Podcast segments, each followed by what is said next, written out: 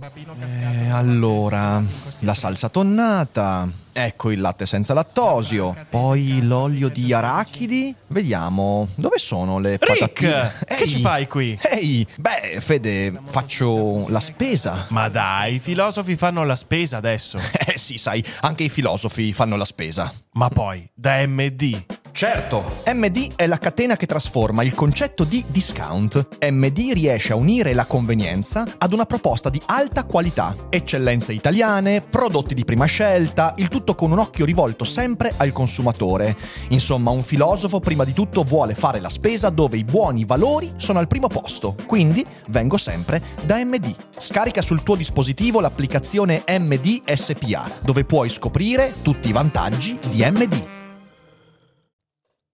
Qualcuno potrebbe pensare che la forza di uno come Big Luca stia nel conto in banca.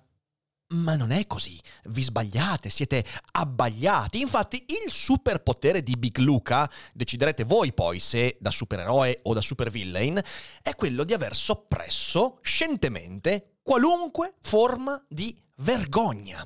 La forza di chi non sente più la vergogna è irrefrenabile e anche desiderabile, affascinante, ma potrebbe anche essere una disastrosa catastrofe. Ne parliamo come sempre dopo la sigla! Daily Cogito, il podcast per tutti e per nessuno. Puoi amarlo, puoi odiarlo, ma non puoi ignorarlo.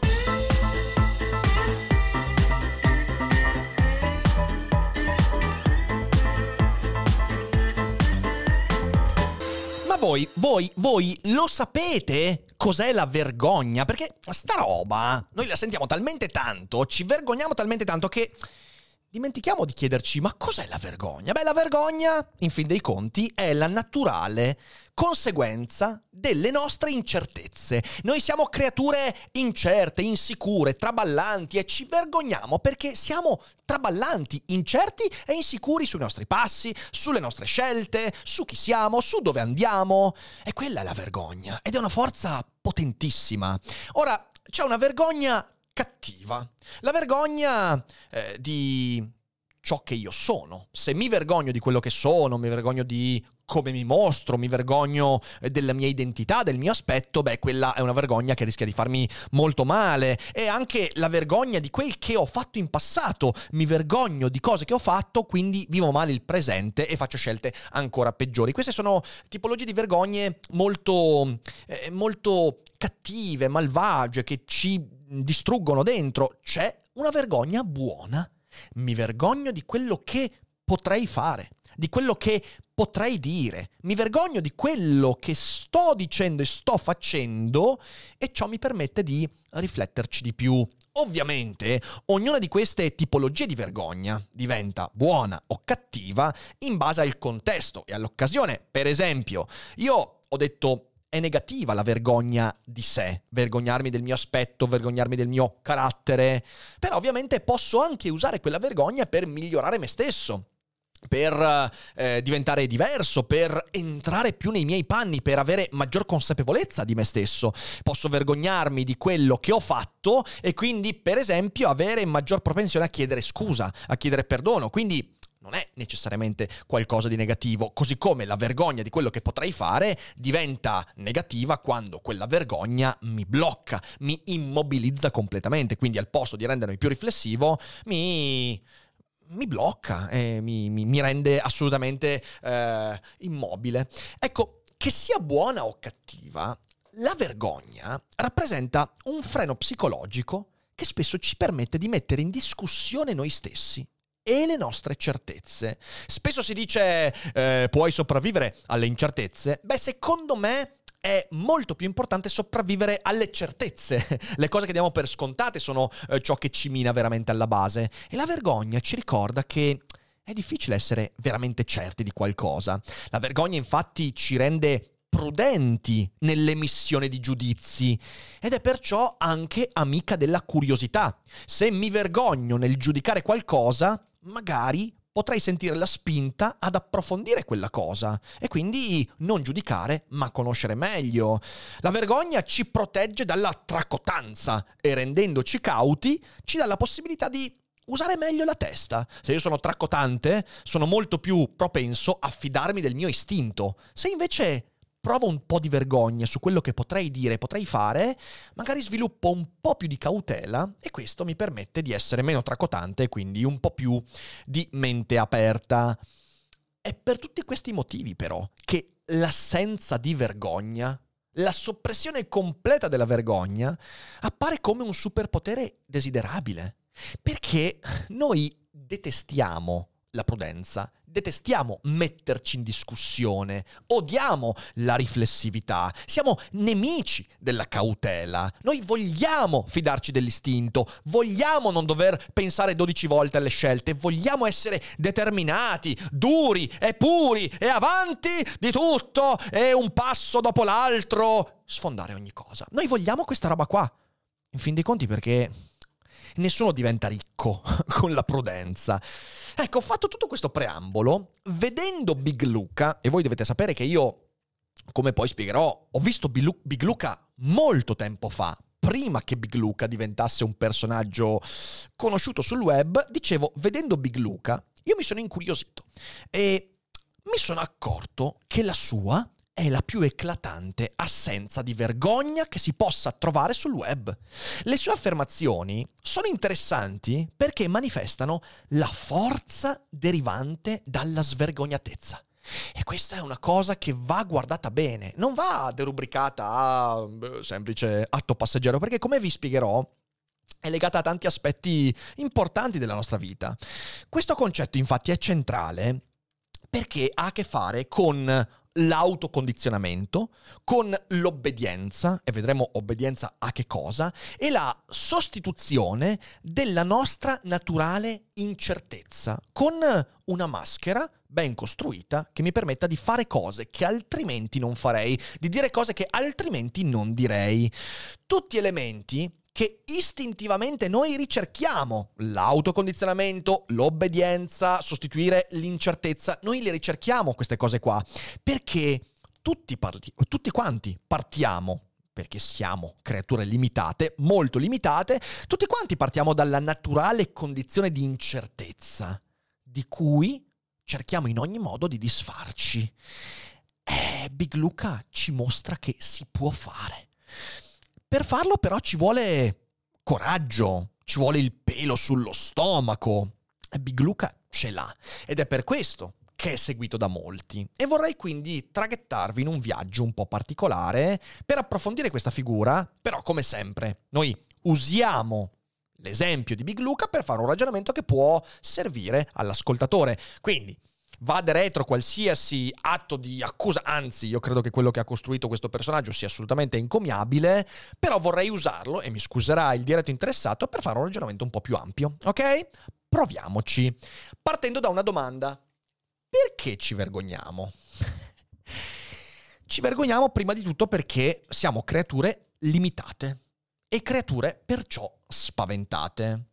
Da cosa qualcuno potrà dire, fingendo di non essere spaventato? Beh, siamo, siamo intanto limitati nel tempo e nello spazio, siamo limitati nelle conoscenze nelle nostre capacità, ognuno di noi ha delle caratteristiche e non siamo creature illimitate, immortali, perché in fin dei conti siamo molto molto striminziti nel tempo e nello spazio. E questo ci comporta un fattore di incertezza, di spavento. I limiti ci ricordano che per quanto io possa studiare, per quanto io possa conoscere, per quanto io possa essere tra tracotante, forte, per quanti eserciti io possa comandare, prima o poi morirò. E morirò male e verrò dimenticato. E non c'è nulla da fare quindi questa cosa ci spaventa perché ci ricorda il nulla eterno e tutte queste cose da Foscolo in poi.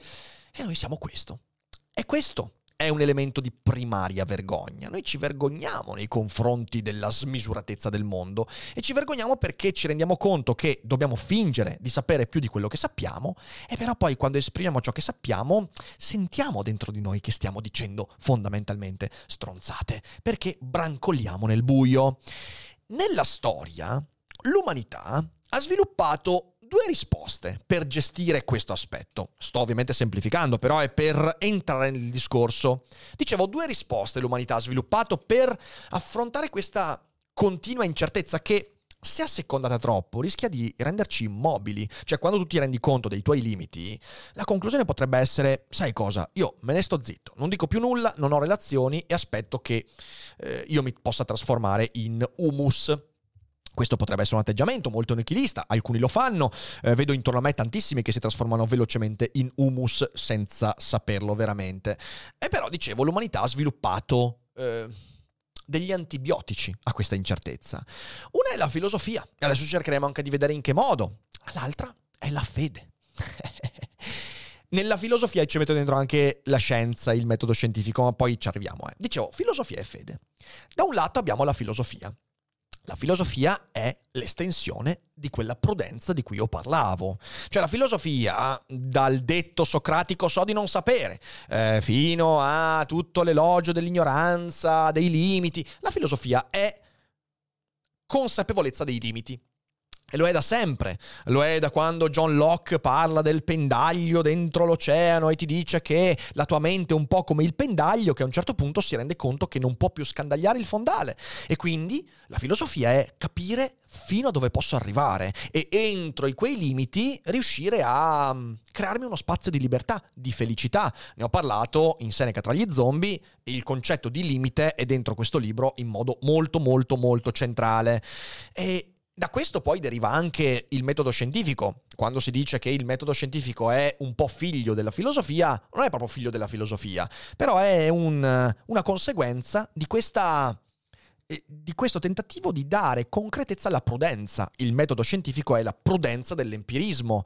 Io sostengo una convinzione fin tanto che qualcosa non mi prova il contrario e quando qualcosa mi prova il contrario, la mia prudenza mi porta a cambiare idea, cambiare paradigma, cambiare interpretazione. Ovviamente per fare questo devo rendermi conto dei miei limiti, devo rendermi conto dei miei limiti, del fatto che non posso capire tutto e torniamo a quella prudenza, alla cautela di cui prima, alla vergogna. È interessante la vergogna come motore del sapere scientifico.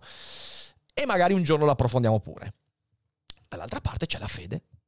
Eh, la fede è una cosa diversa. La fede è la soppressione della prudenza di cui parlavo prima.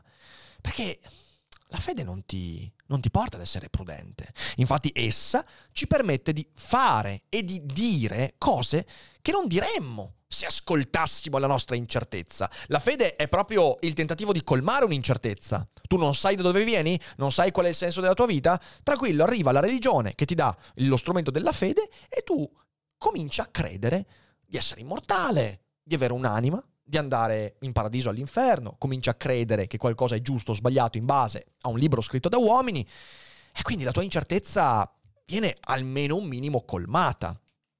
E quindi da questo punto di vista la fede è la soppressione della prudenza e quindi della vergogna. E secondo me, quando noi andiamo a leggere gli atti degli apostoli, quando noi andiamo a leggere le testimonianze di coloro che hanno evangelizzato, cioè coloro che andavano in giro a parlare della loro fede, beh ci accorgiamo che tantissimi fra di loro, San Paolo compreso, ti dicono chiaramente che all'inizio si vergognavano. Immagino, vai in giro a dire che hai incontrato lo spirito del tuo maestro, che in realtà non hai manco mai conosciuto di persona, che ti è apparso e ti ha detto evangelizza tutto il mondo. La prima volta in cui lo dici, se non ti vergogni, è perché hai del bipolarismo, c'è un problema, ok? Se sei una persona che ha insomma un po' di quadratura mentale, certo che ti vergogni e devi ripetere quelle cose fino a che la vergogna scompare. Infatti, la fede è un atto di condizionamento. Condizionamento attraverso precetti, quindi regole ripetute, scritte, tramandate, che diventano abitudini e che diventano poi intoccabili, riti, riti che ci permettono di ripetere, ribadire certe cose, certe idee, le preghiere che ci autoconvincono attraverso la ripetizione di una data litania e convinzioni. Ovviamente tu ti convinci che qualcosa è giusto non perché l'hai provato sulla pelle, ma perché te l'ha detto il prete, il sacerdote, il papa, il rabbino e via dicendo.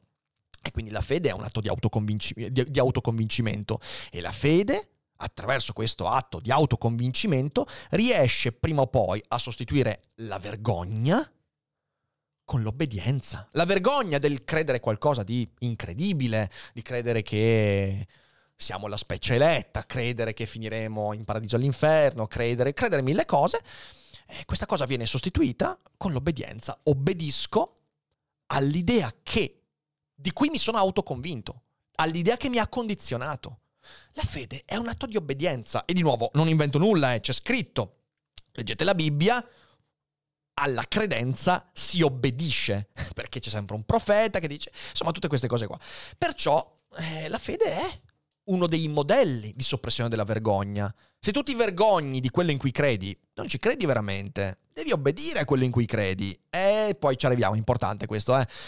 La filosofia è tutto l'opposto. La filosofia è metti in dubbio tutto. La filosofia è abbi una prova empirica delle cose, escludendo la metafisica, però vabbè, quello è un altro discorso che non possiamo aprire quest'oggi. La filosofia è usa la tua testa e sapere aude Usa la tua testa, diceva Kant, non la testa degli altri. Non credere a quello che ti dicono gli altri. Prova, riflettici, usa il tuo cervello e sviluppa una conoscenza attraverso il dubbio. E il dubbio è la testa d'ariete della prudenza. È il motivo per cui la filosofia un po' meno popolare della fede. La fede riempie le chiese in tutto il mondo dalla storia la filosofia un po' di meno, ok? A parte quando diventa filosofia da preti, che allora sì, anche lì riesce a riempire tranquillamente tutte le chiese. Ed è per questo che con la filosofia non si diventa ricchi, a parte su degli cogito ovviamente, con la fede è pieno di gente che fa palate di soldi fin dalla notte dei tempi. Sono tutti meccanismi che, su cui bisognerebbe riflettere, che sto ovviamente, ripeto, un po' semplificando, ma è per darvi l'idea dell'argomento. Ora, fatto questo preambolo eh, e questo confronto fra fede e filosofia, l'operazione di soppressione della vergogna che viene attuata da alcune persone per raggiungere gli obiettivi che quelle persone si danno è molto simile a quella che opera un fedele When you need mealtime inspiration, it's worth shopping Kroger, where you'll find over 30,000 mouthwatering choices that excite your inner foodie. And no matter what tasty choice you make, you'll enjoy our everyday low prices, plus extra ways to save, like digital coupons worth over $600 each week. You can also save up to $1 off per gallon at the pump with fuel points. More savings and more inspiring flavors make shopping Kroger worth it every time. Kroger, fresh for everyone. Fuel restrictions apply.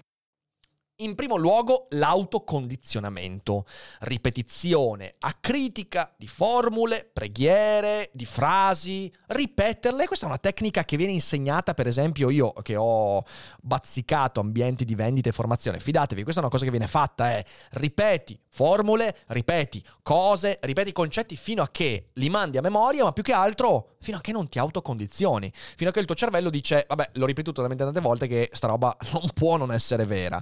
E questo è anche legato al concetto dentro il marketing, ma in realtà molto più antico del marketing, del fake it until you make it.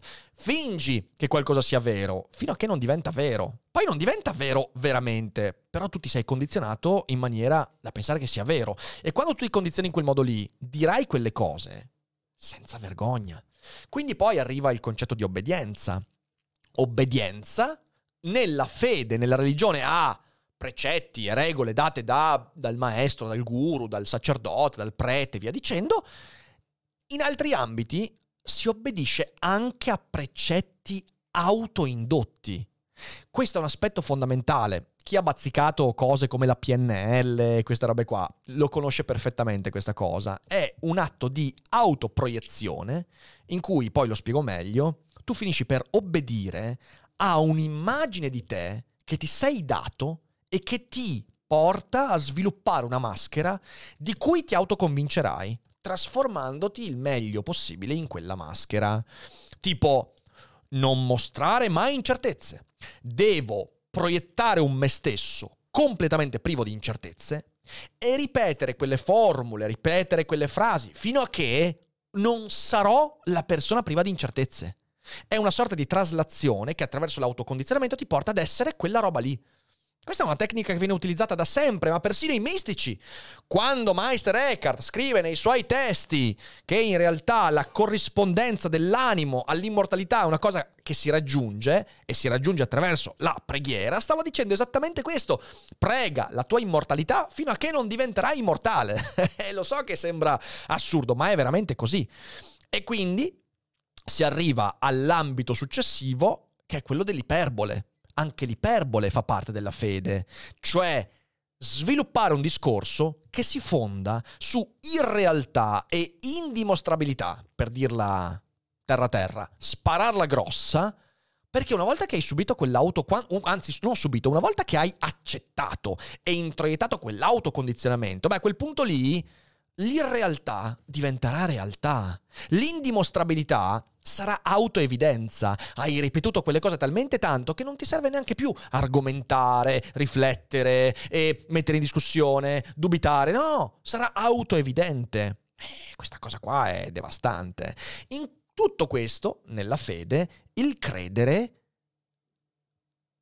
travalica l'esperienza. Non importa quante esperienze farai che contraddicono il tuo credere, al punto che poi si arriva in quegli ambiti in cui, visto che l'esperienza contraddice il tuo credere, tu devi crederci ancora di più, ok? Quindi il credere diventa più importante dell'esperienza, la narrazione finisce per prevalere sui fatti e per quanto io sia convinto che, tornando al al personaggio di quest'oggi, eh, per quanto io sia convinto che Big Luca nel suo lavoro sia un drago, e sono convintissimo perché ho sentito testimonianze di persone che hanno fatto consulenza e lui è sicuramente bravo a fare quello che fa, io qui parlo di quello che mostra pubblicamente. E tutto quello che io ho descritto in questi, in questi, minuti è esattamente quello che lui fa come immagine pubblica. Lo si è visto nella live del Cerbero, però io ripeto, lo seguo da molto tempo e eh, per me è stato chiaro fin dall'inizio che faceva questo. E quindi quali sono le evidenze che mi mostrano, eh, che, che, mi, che mi fanno sostenere questo tipo di ricostruzione? Cioè il fatto che Big Luca è più prete che marketer. Allora, in primo luogo, perché lui ha questa tendenza eh, di aggiungere uno zero a qualsiasi cosa. Una cosa molto tecnica questa, anche questa viene tranquillamente insegnata eh, da, da, da, da, corsi di marketing e queste cose qua. E, ehm, questo lo si vede in modo eclatante, per esempio, col suo libro, il suo libro che io non ho letto e non leggerò, costerebbe inevitabilmente 30 euro, lui lo vende a 300 euro. Ecco l'aggiunta di uno zero in più. Eh, I suoi corsi, e io ho parlato con persone che hanno seguito i suoi corsi, mi è stato detto, testuali parole, che sono corsi, quelli base, che se fossero venduti a 200 euro sarebbero assolutamente dei corsi eh, accettabili, però vengono venduti a 2000 euro, ok? Lì peraltro subentra anche un ulteriore aspetto che nel marketing fa la differenza. Se io compro un corso da 2000 euro, eh, sarò molto meno propenso a criticare quella mia scelta e quindi sarò molto più propenso ad accettare il fatto che qualunque cosa mi darà quel corso mi sarà utile. Un altro tipo di autocondizionamento che magari tratteremo in un'altra puntata. Eh, prevale la percezione sulla realtà, aggiungere uno zero, quindi la narrazione sull'esperienza. Questo è il primo fattore. Seconda cosa, le formule predefinite per incastrare tutto, cosa che è stata evidentissima nella live al Cerbero.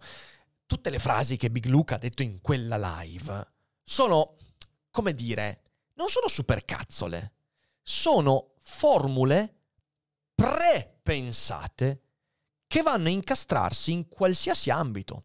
Provate a prendere le domande e le obiezioni fatte da Marcello Ascani e Mr. Rip e comunque i Cerberi in quella live, sentite le risposte di Big Luca che in realtà sono state molto più simili a dei monologhi, monologhi in cui poi la ciccia era molto poco presente, e poi accorgetevi del fatto che in realtà le sue formule non andavano a rispondere alle domande, alle obiezioni. E alla fine era tutto un trappolone perché erano palesemente dei discorsi che lui ha ripetuto mille e mille volte che vanno bene per ogni stagione, vanno bene per ogni cosa, al punto che mi chiedo anche se lui ormai ascolti queste cose qua, è come se avesse un algoritmo in cui input A, output B, C o D eh, senza nessun tipo di, di, di, di dialogo.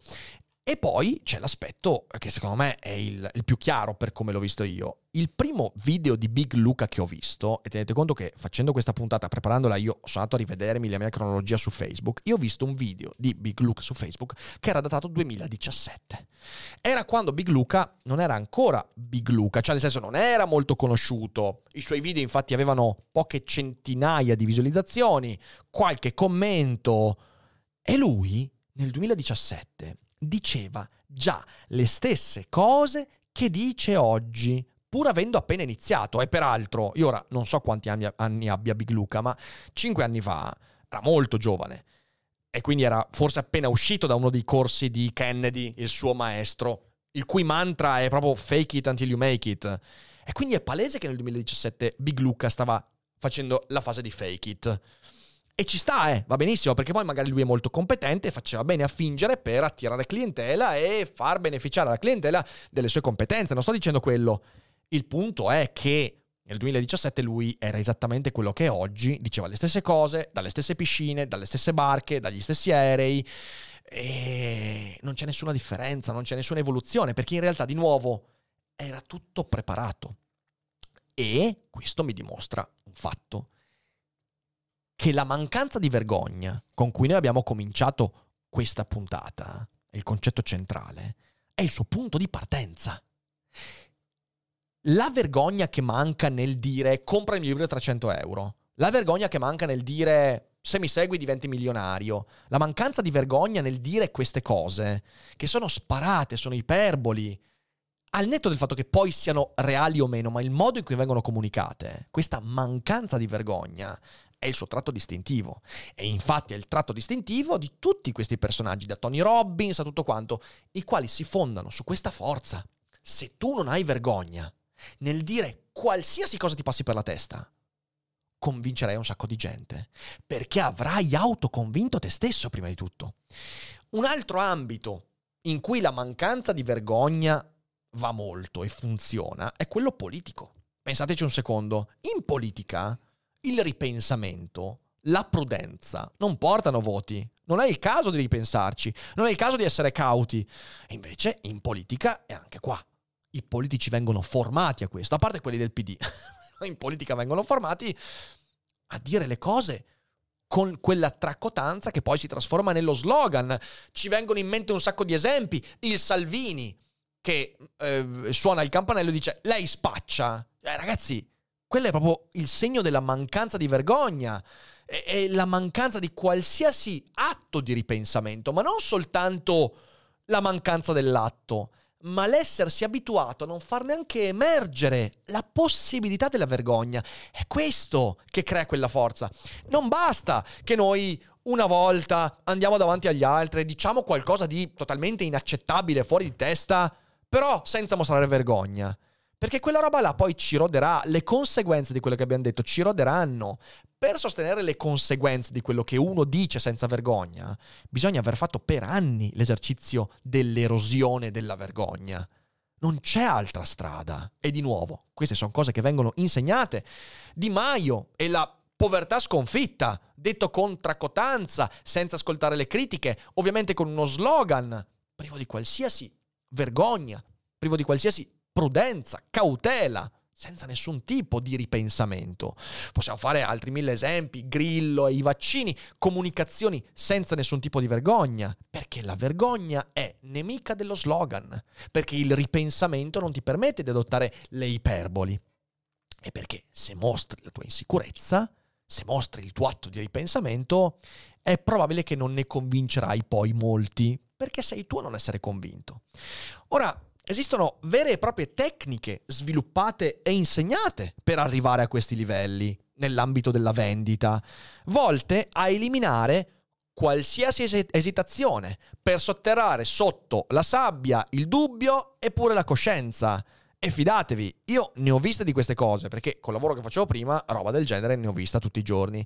Per esempio, quella che citavo prima, la autovisualizzazione di sé, in un ambito privo di vergogna. Io visualizzo me stesso come se non avessi nessuna vergogna nel dire ciò che devo dire per convincere gli altri.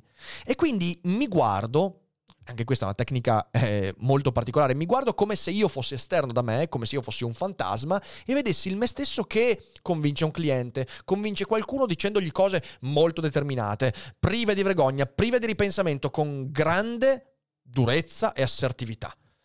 Io lo guardo perché non riesco a farlo, non è una cosa che riuscirei a fare, però mi ripeto in quell'autovisualizzazione talmente tante volte che è come se mi allenassi a teatro, infatti questo è anche un esercizio teatrale per gli attori, che alla fine quando mi troverò a farlo lo farò.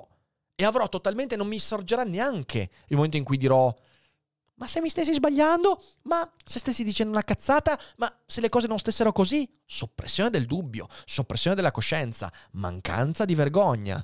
Quindi arriva l'obbedienza a quell'immagine. Devi obbedire alla tua proiezione. Obbedienza è un atto fondamentale dell'assenza di vergogna, perché tu non provi vergogna perché ti sei condizionato e obbedisci a quel condizionamento. Anche se è autoindotto, non, non cambia niente. Tu obbedisci a quella cosa. E poi la ripetizione di questa cosa fino all'automatismo, fino a non avere più nel cervello il seme del ripensamento. Ora, è un po' come un, cesti- un, cestista, Kobe Bryant, che diceva, io per arrivare a fare quello che faccio, ogni giorno facevo non meno di 400 tiri. 400 tiri, 400 tiri, 400 tiri, e alla fine sarò una spanna sopra a chiunque altro. Big Luca, e ripeto, è lui come esempio, ma potremmo prenderne veramente centinaia, ha ripetuto 400 volte al giorno la frase se mi segui diventi milionario. Poi magari è vero, eh, ribadisco, non sto dicendo che poi non sia così. Sto dicendo un altro discorso, che non è naturale fare tutte le cose, dire tutte le cose che lui ha detto al Cerbero senza quell'atto di condizionamento, senza quell'atto di obbedienza alla propria proiezione, senza aver soppresso la naturale condizione di incertezza che porta alla vergogna e che ci rende fragili e ci rende più insicuri e ci mostra più traballanti e quindi convince molte meno persone. Ovviamente questo atto di soppressione ha delle conseguenze. Perché in primo luogo, ok, l'obbedienza. Ma cos'è che obbedisci? Va tutto bene finché l'obbedienza è volta a vendere corsi, eh, ma ci mancherebbe. Va bene autocondizionarsi per sembrare un bravissimo venditore di fondi pensione, per... Va bene, ci mancherebbe. Io ho lavorato con persone che hanno portato avanti quell'autocondizionamento. Io alla fine non l'ho accettato e quindi ho scelto un'altra strada. Però ci sta, non c'è niente di male. Sì, magari poi ti autocondizioni talmente tanto che finisci per spacciare merda alla gente, però vabbè, ne pagherai le conseguenze. Però sai, non si obbedisce soltanto a queste cose qua. Come dicevo, c'è anche la politica. Se finisci per obbedire a un'autoproiezione di te stesso che dice cose inaccettabili, razziste, terribili, sessiste, allora lì comincia a diventare un problema. Cioè... Hiring for your small business? If you're not looking for professionals on LinkedIn, you're looking in the wrong place. That's like looking for your car keys in a fish tank. LinkedIn helps you hire professionals you can't find anywhere else, even those who aren't actively searching for a new job but might be open to the perfect role. In a given month, over 70% of LinkedIn users don't even visit other leading job sites. So start looking in the right place. With LinkedIn, you can hire professionals like a professional. Post your free job on linkedin.com slash people today. Se obbedisce alla proiezione che Göring ha fatto di sé, non è più una buona cosa. E peraltro questo è uno degli argomenti di quel bellissimo libro di Hannah Arendt che è La banalità del male. Cioè c'è proprio un capitolo in cui lei parla dell'obbedienza, che è l'assenza di vergogna. Quando un militare compie qualcosa di terribile eh, e viene messo di fronte alle sue responsabilità, la sua risposta è seguivo gli ordini. Cosa vuol dire seguivo gli ordini? Non ho provato vergogna, non ho avuto ripensamenti quando ho fatto quello che ho fatto l'assenza di ripensamento è uno degli atti di manipolazione più forti del sé e degli altri, è anche una delle cose che ha creato le peggiori tragedie della storia. Quindi, di nuovo, obbedire alla propria proiezione può andare bene finché è vendere corsi. Però poi riuscirai veramente a distinguere quando avrai sotterrato la coscienza nel cemento l'atto di obbedienza al te stesso così e non un'obbedienza al te stesso in un altro ambito, è quello un dubbio che dovrebbe portarci avanti, ma ovviamente se abbiamo soppresso la vergogna non abbiamo più dubbi. In secondo luogo, che cosa fai quando a un certo punto la realtà ti darà torto? La realtà contraddirà la proiezione che hai fatto di te stesso. Perché prima o poi succede, eh? succederà inevitabile. E aver creato quella senza di vergogna, esserti cristallizzato in quel tipo di ambito, in quel tipo di eh, mancanza di ripensamento, in quella proiezione di te a cui obbedisci, ti rende forte, è un superpotere sul breve periodo. Però quando le condizioni cambiano, tu potresti aver minato alla base la tua capacità di adattamento, perché ci piaccia o meno, il dubbio naturale e la vergogna sono strumenti di adattamento. Fragilità significa anche maggior malleabilità, cambiabilità, maggior elasticità. E quindi quando poi il mondo cambia intorno a te, che fai se ormai sei soltanto la tua proiezione? Si tratta quindi di un atteggiamento letteralmente religioso perché tu finisci per rovesciare il rapporto con la realtà. Fingo finché il mondo non mi dà ragione, ovvero come diceva eh, il personaggio di Jack Nicholson in The Departed, voglio che il mio ambiente sia un mio prodotto. Che è una bellissima frase, che io adoro, eh. Lo adoro.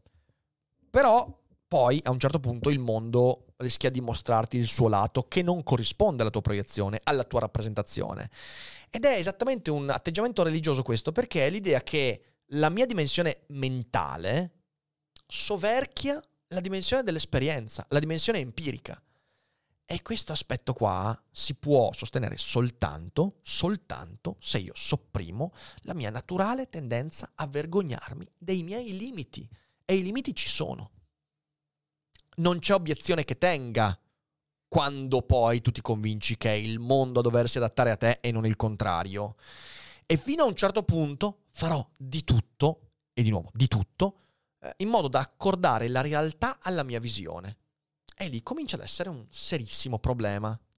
Ecco perché nel libro Seneca tra gli zombie ho dedicato un capitolo all'intraprudenza e perché io ho deciso di percorrere la filosofia.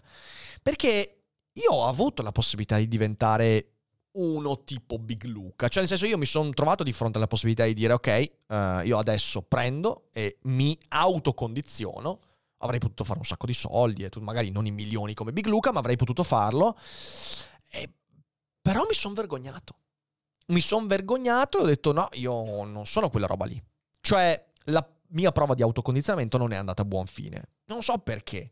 Eh, perché mi sono accorto che sarei dovuto diventare un individuo che in realtà non ero. Semplicemente questo. E ciò mi ha portato all'intraprudenza, cioè al fatto che tu devi spingerti in avanti, devi essere intraprendente, devi sostenere le tue idee, devi argomentarle, devi andare avanti, devi essere forte fino a che poi la realtà non ti dà torto e perciò devi essere prudente. Di nuovo, l'intraprudenza non fa del buon marketing, quindi non è una buona idea se uno vuole diventare ricco sfondato, è una buona idea per altre cose, come la filosofia. Ciò che mostra Big Luca è un modello irreale, che annebbia un po' la capacità critica, perché quello che ti mostra è non dubitare. E questo credo sia uno dei messaggi peggiori da mandare. Poi ripeto, ognuno è libero di fare quello che vuole, però vorrei che ci rendessimo conto che in realtà il dubitare, eh, l'essere fragili, esposti, al tempo stesso ci dà strumenti per essere adattabili. E noi dobbiamo adattarci al mondo, non è il mondo che si deve adattare a noi. Sopprimere la vergogna, però, è un esperimento interessante. È molto interessante da osservare e nella storia, ripeto, sono tantissimi quelli che l'hanno fatto e portato avanti anche con successo. Il problema è che se tu perdi del tutto la capacità di vergognarti di quello che fai e dici, se ti autocondizioni al punto da credere di avere perfettamente ragione, di avere perfettamente capito. E questa è l'unica strada per essere veramente così, veramente inattaccabile, veramente irreprensibile, veramente super. Eh, a un certo punto rischi di farti male, perché se il mondo ti chiede di adattarti, tu non te ne accorgi neanche. Ed è questo che poi rende molto fragile il modello di cui Big Luca è un propugnatore. Anche Big Luca, che ora non so neanche come si chiama, si chiama, credo si chiami Luca, però non conosco il cognome, anche Big Luca vive le incertezze della vita, le rimugina, si sente schiacciato e non basta tutta l'obbedienza del mondo a evitare le conseguenze di quella finzione che lui ha prodotto. Tanto di cappello per quella finzione, eh? perché ripeto, uno che va avanti cinque, da 5 anni e comunque riesce a ritagliarsi questo tipo di spazio e via dicendo, tanto di cappello. Però è come quando, è come quando qualcuno guarda su Instagram e dice, ah guarda, la vita perfetta degli influencer. Appena vai oltre la cortina fumogena di Instagram, se vai a vedere le vite di queste persone, sono vite sparpagliate, disordinate, incerte, insicure. Dietro a quel selfie, dietro a quel selfie che sembra perfetto, eh, ci sono 156 foto, bestemmie, magari anche un piantino perché non riesci a venire fuori proprio come volevi. È questa, è, è questa traslata e ingigantita. Per quanto noi possiamo vedere Big Luca, certissimo, un caterpillar, sfonda tutto, sfonda tutti, mette alla berlina Marcella Scani, Mr. Rip, non ha problemi, risponde a ogni cosa, ha la formula giusta per tutto, e non ha vergogna, non ha ripensamenti, non ha incertezze. Per quanto noi vediamo quello, fidatevi, dietro quello c'è tutta un'altra dimensione, che se ci perdiamo e dimentichiamo, rischiamo di convincerci che l'assenza di vergogna sia un obiettivo desiderabile ma potremmo farci malissimo da questo punto di vista, perché in un mondo dove l'evoluzione e la selezione naturale ehm, sono la regola fondamentale della realtà, smettere di adattarsi è veramente un suicidio.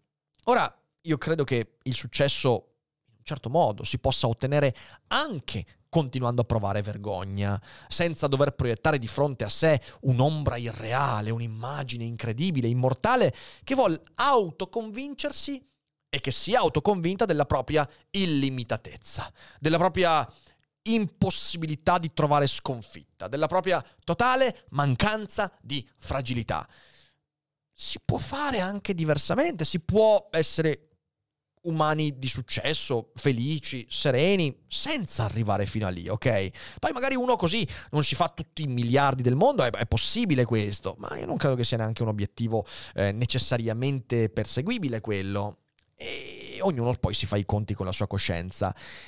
Tu che mi ascolti, con tutta la vergogna che ti porti dietro come me, con tutti i limiti e tutta l'ignoranza che ti porti dietro come me, con tutte le incertezze e tutte le fragilità, con, con, la consapevolezza che fallirai come me, sbaglierai come me, che morirai come me, come Big Luca, come tutti quanti, eh, tu puoi avere successo senza fingere di essere onnipotente, senza dover costruire un'immagine totalmente privata della vergogna, del ripensamento, della cautela, della prudenza. Mi piacerebbe un sacco riuscire a essere convincente quanto Big Luca nel vendervi il valore della prudenza. Non ce la farò mai, è impossibile, però comunque almeno lo ripeto a me stesso. Ripeto a me stesso, attenzione, è molto facile finire preda di un autoconvincimento che ti fa sentire veramente nel giusto, veramente mm, ineluttabile, dimenticandosi che poi in realtà siamo piccoli corpicini che vivono molto poco in un sasso scagliato nell'universo, che possono trovare un po' di serenità soltanto però se si rendono conto dei limiti che compongono la propria vita. A quel punto lì forse riusciamo anche a ritagliarci un po' di serenità, con qualche milioncino in meno, ma riuscendo a guardarci allo specchio.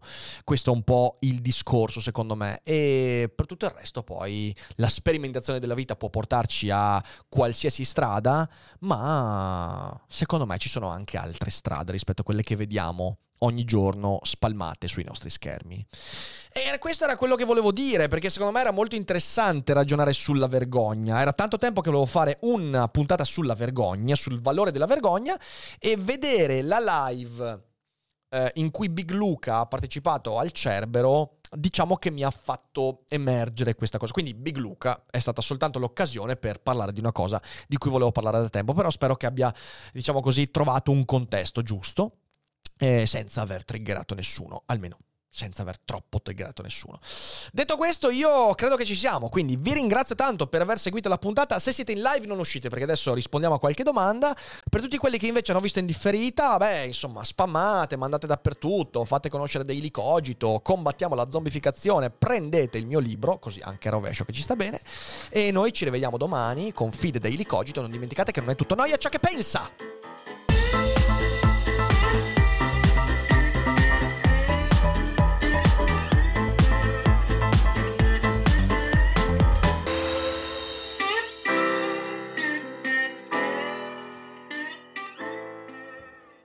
E adesso un bel caffè finito.